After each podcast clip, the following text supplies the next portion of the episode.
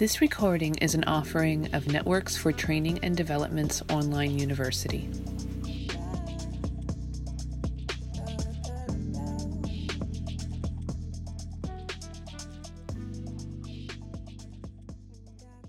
Hi, everyone. This is Jessica Stover with Networks for Training and Development, and welcome to A Taste of Wellness, a series of podcasts Today, we're joined by Rosa McAllister, also of Networks, and I'll let her introduce herself in a moment. And she's going to be talking about holding space. So, with that, Rosa, could you introduce yourself and let us know what led you to this work? Thanks, Jess. Hi, everyone. Oh, good questions. Um, so, yes, I am the co founder of Networks for Training and Development and I guess in one way or another, I've been holding space for a long time. um, I'm the youngest in a large family and uh, was a kind of, as a child, was very shy and a quiet observer and would just kind of watch others, watch things happening around this big, boisterous family and all the going ons. And oftentimes I was the one that, from the time I was a child all the way through now, people would come to to tell me their stuff or to ask for advice or i was always at seeming um, i was with um, as i started working i was with kind of the toughest people. Um, people seemed to think that i had a calming aspect um, even though there was a lot of times turmoil within. But i guess it was this idea that i held space as i would call it now. In other words um, created a, an environment or an area that others were comfortable in being, that they didn't have to perform or they didn't have to do something. So I think it's something that I've always been doing. Mm, given that, you know, what are you known for and what do you bring to others? Well, I hope good things. I'm sure there's some other not 100% great things that I'm known for and that I've brought to others, but I am trying to still clean the slate and be a work in progress. But um, I have worked with a lot of folks who others have seen as maybe being very troubled or troubling or hard to be with. And I've oftentimes found myself being very, very comfortable with them. Um, people have told me that they can be more open with me, um, that I've allowed them or helped them to find themselves within. A lot of the work I have done um, in the past couple of decades has been with people who communicate very differently or we're not sure how they communicate. So there was a need to really quiet myself to hear them. And I always kind of say hear with in quotes to hear them sometimes with my eyes, sometimes with my gut, sometimes with my soul, but not as much just with my ears as most of us think hearing is. Um, so with people, with everyone, but with people who communicate very differently, or people who have um, anxiety or trauma or other things going on, it's there's really a need to kind of look to them and see them and hear them differently, not just in the words they might be using or the sounds they might be making, but more for what's deeper within and what they are really conveying in other ways. I've always been pretty intuitive, um, so that enters into this too. But I'd like to think that I helped people to um, be more of themselves and feel heard and feel seen. And uh, in that way, I guess I'm holding space. Um, I also nowadays work a lot with people in hospice. So there are people who, I mean, to be in hospice, you have to kind of qualify by having a diagnosis of something or other that means you um, are probably not going to be around for six months or less. Your death is coming soon. And so, really being with those in hospice who are at that final stage of life is an extraordinary, extraordinary gift, an, an unbelievable gift. I oftentimes walk away feeling like I'm the winner um, and hoping that I've provided something to them. But you really need to quiet yourself. You really need to drop your drama. You really need to find ways to just be with someone, particularly at this stage of their life, as well as their caregivers. So I remember a great piece of advice that completely befuddled me many, many moons ago was from a, a woman who became a very dear friend of mine, Jennifer Seibert, Jen Seibert. Um, she was someone who communicated very differently. And when I first met her in trying to hear her fully in the many ways she communicated, she instructed me that before I should, before I come to her to be with her, I should think like a blue lake. That was a quote.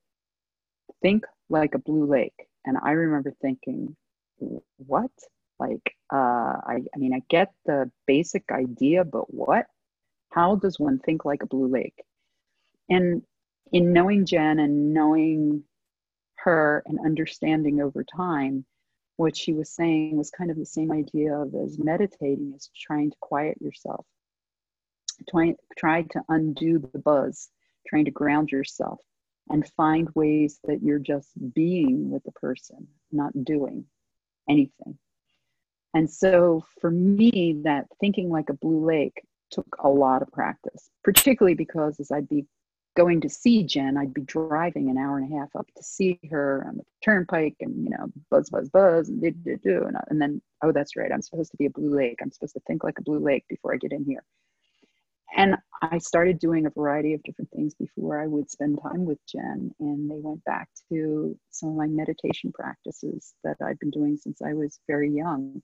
I was very lucky. I was brought to transcendental meditation classes when I was 12 years old by my older brother. And meditation and yoga had always been a part of my life, various parts of my life. So before I would go in to be with Jen, um, trying to think like a blue lake, I would, even though I was still sitting in my car and even though I had just driven an hour and a half, I would try to do a series of alternative breathings to kind of lower myself.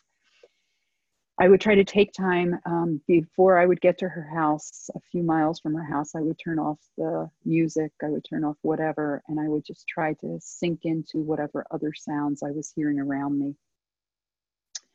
When I would park outside, I'd always try to get there a little early and I'd try to sink into the visions around me and just notice as we say, notice what I what you notice. Focus in on whatever is present around you. Uh, it's a mindfulness practice. When I would go in to be with Jen, um, she would be very hyper initially in anticipation and just the change of energy with someone else coming into the room and all of that. And what I found is that if I didn't look at her directly, that helped because that was just one more level of something of energy and something that she had to deal with. And many of us have these sensations and feelings regarding um, our vision and, and trying to focus in.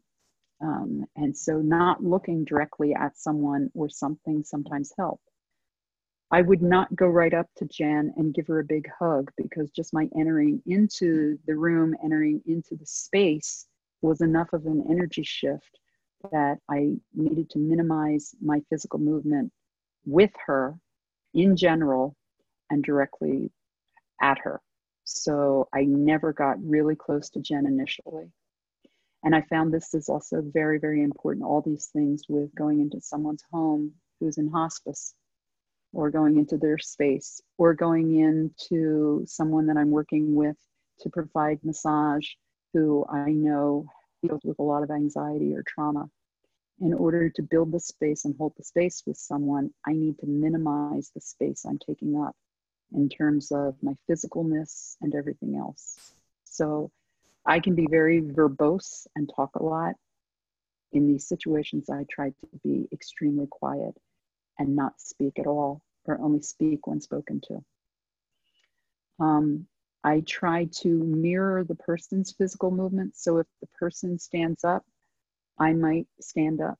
If the person sits down, I might sit down. If the person, for example, in hospice is already laying down, I might enter into the area and then lower myself, sit or something, kneel even beside the bed so that I'm at the same physical level as they are. It's just an it's a nice thing that i found. It's a respectful thing but energetically it's way more than that. Um, it's getting in sync with the person what happens over time is I find myself that I start actually breathing oftentimes in sync with the person. I don't try to make that happen, but as I sink into the space and into the energy with the person, I kind of eh, just start mirroring their breath patterns as well. I'm mindful of scents and colors and what I'm wearing, jingle jangly jewelry and all that kind of stuff before I even arrive. I have one person that I worked with for a long time that um, told me she actually she absolutely loved the lavender lotion that I would sometimes use, and she eventually required that of anyone who came to work with her that they had to use a lavender lotion before they would work with her because it helped her feel calm and gentle. I have someone else that I'm assisting now who can't handle many different scents, but she can handle some essential oils, other perfumes, and things like that. Heaven forbid, the worst is Lysol smell or bleach, she can't handle at all. She also can't handle stripes or any kind of really vivid colors. So I'm aware with that of that when I'm with and with her and try to make sure I don't wear that. I also found out about this by asking in a moment of calmness and quiet with her, asking what works for you and what should I be doing differently.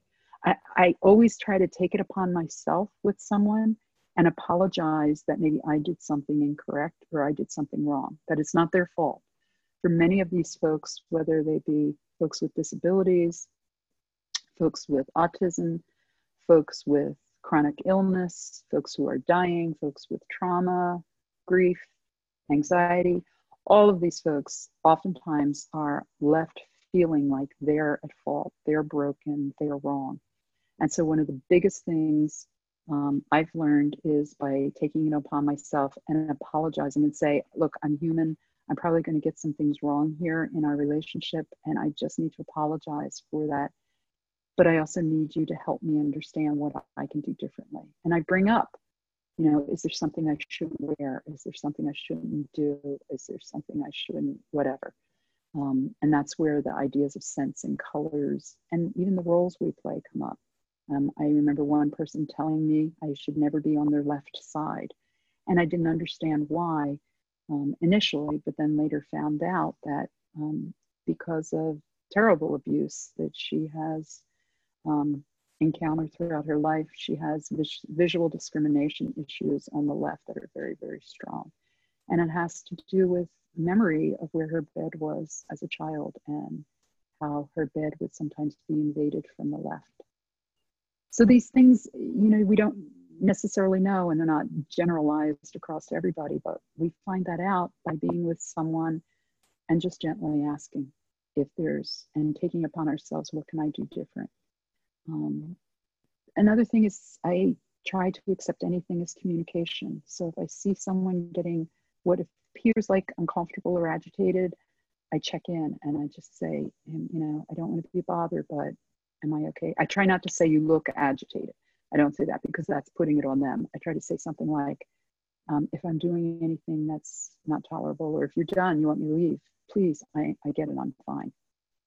Um, and the more that I find that I do these things, the more the person feels comfortable and we hold space together. It's probably a lot of things, Jess, but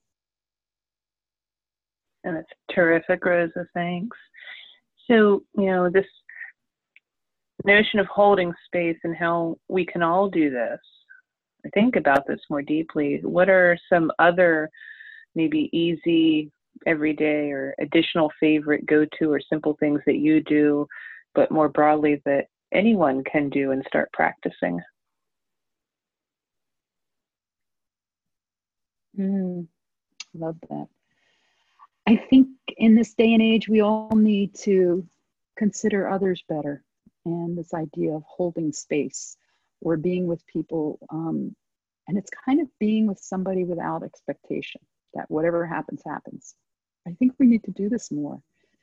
As we're running around more and so busy and we're all doing so much, eh, we all just need emptiness and just kind of blank space. And to have someone that you trust enough that you know that there's not expectation that I have to perform or I have to be dressed a certain way or I have to do this or I have to do that is an extraordinary gift.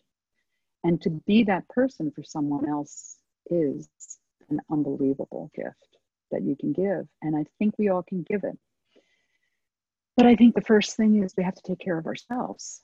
We can't do this if we're a balled up mess. You know, if we're a hyper to do list, checklist, um, I only have five minutes for you kind of space that we're in.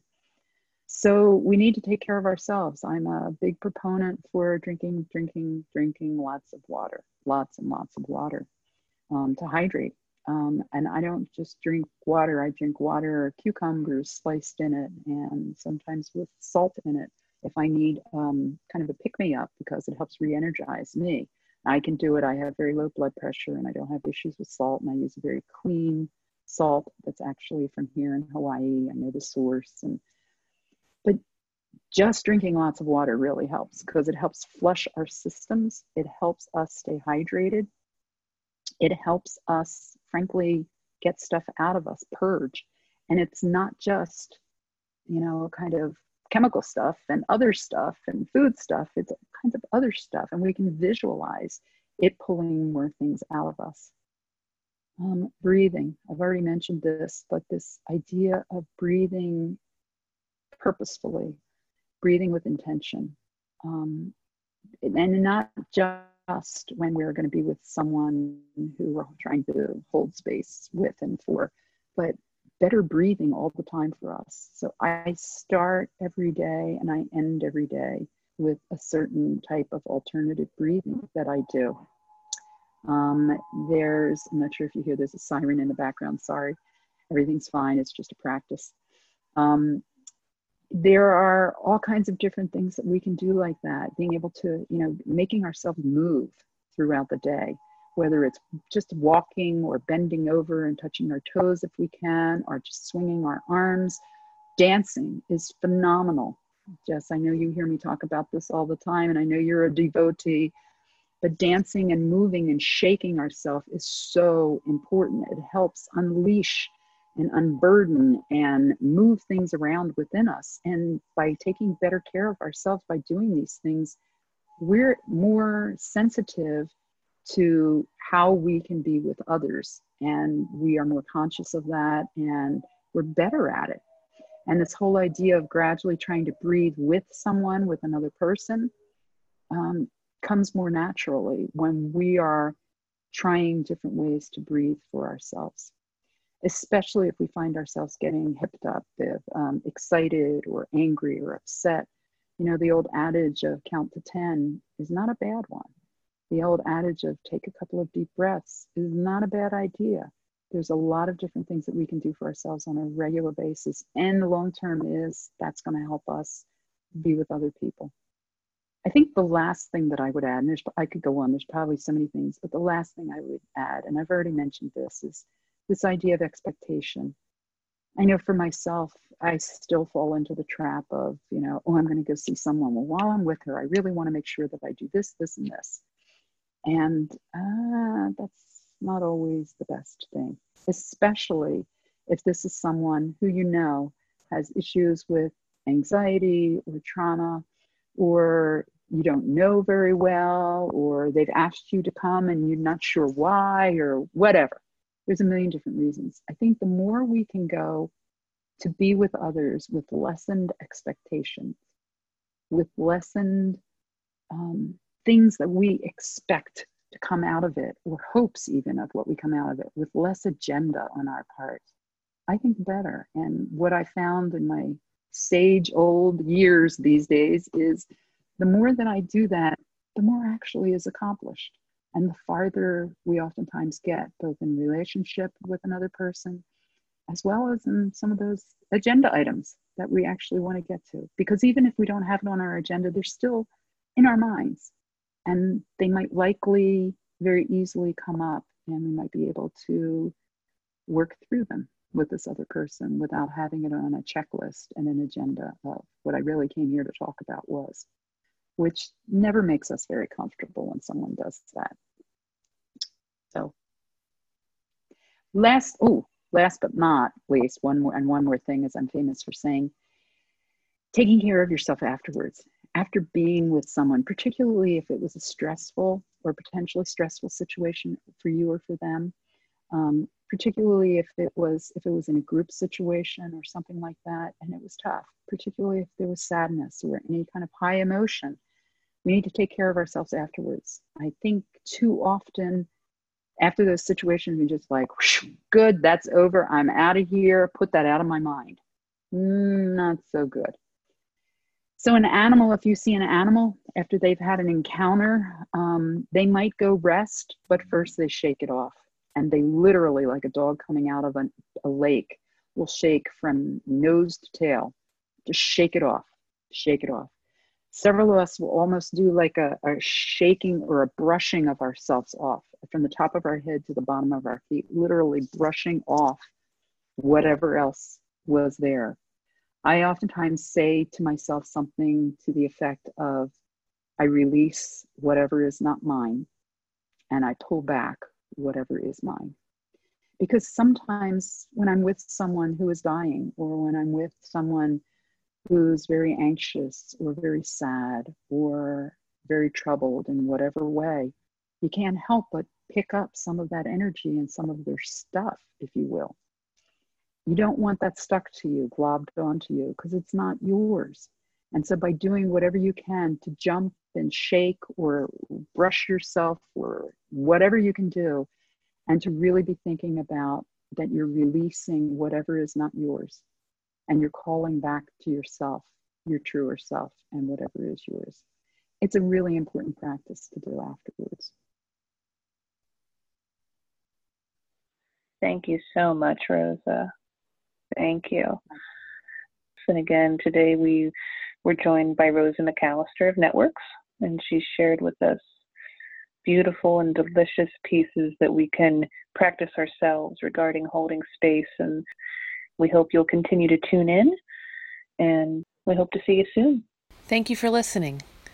We hope the information provided was helpful. Don't forget to stop by our website and take advantage of all we have to offer.